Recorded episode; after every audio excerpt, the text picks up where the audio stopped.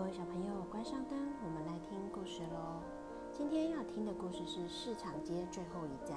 市场街最后一站，小杰推开教堂的大门，跳下阶梯。户外的空气闻起来有自由的味道，还有雨的气息。雨水滴在他的衣服上，也从鼻头滑下来。他躲进奶奶的雨伞下，对奶奶说。为什么我们等公车的时候要下雨？树也会渴呀。奶奶对他说：“你没看见那棵大树正用吸管喝水吗？”小杰看了半天，但没有看到吸管。他从公车亭往外望，望着雨珠聚集在花瓣上，望着雨水敲打附近一辆轿车的挡风玻璃。他的朋友科比坐上车，向小杰挥挥手。就和爸爸离开了。奶奶，为什么我们家没有车？孩子，我们要车做什么？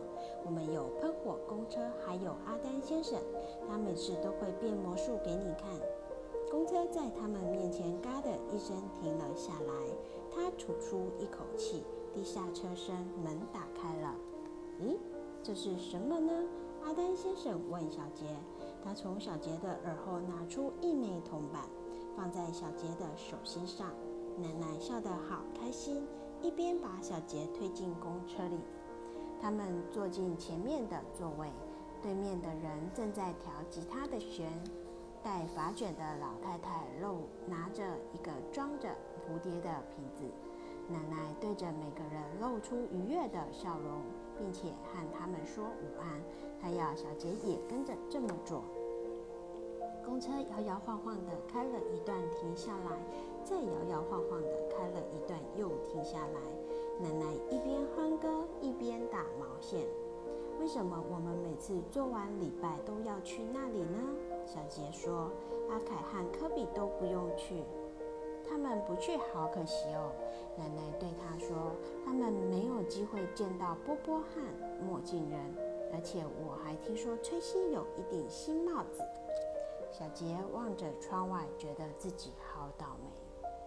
他看着两旁的车子钻来钻去，看着一群男孩骑脚踏车在路边跳上跳下。一个人带着一条斑点狗上车了，小杰让位给他。那个人为什么看不见呢？孩子，你知道什么是看见吗？奶奶说，有些人是用他的耳朵看世界。说的没错，也用他们的鼻子。那个人说，一边嗅了嗅周遭的空气。奶奶，女士，你今天擦的香水真高雅。奶奶捏了捏那个人的手，开心的笑了。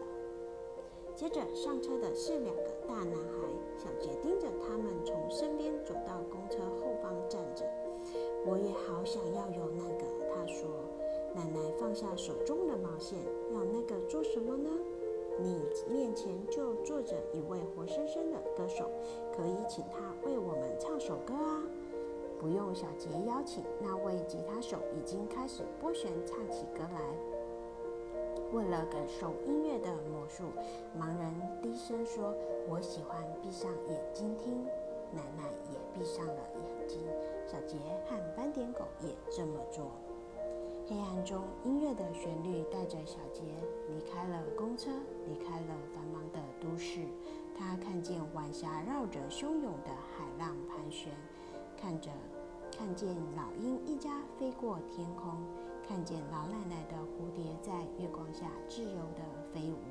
小杰的心脏胀得满满的，他在歌声中遨游，音乐给他的感觉就像魔术一样。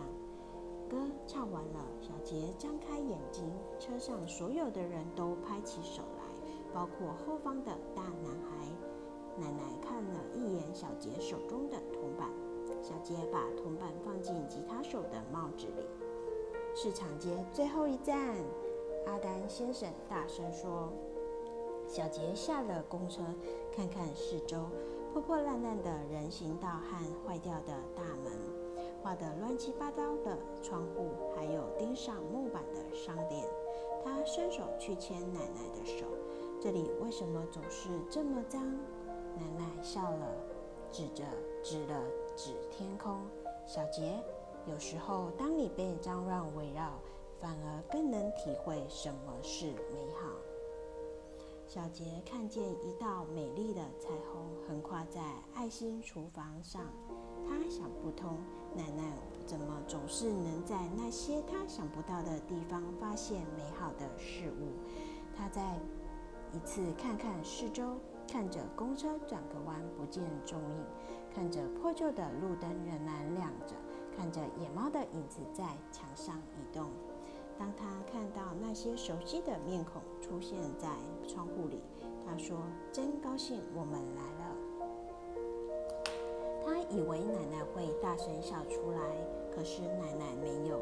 他拍拍小杰的头，对他说：“我也是，小杰，我们来吧。”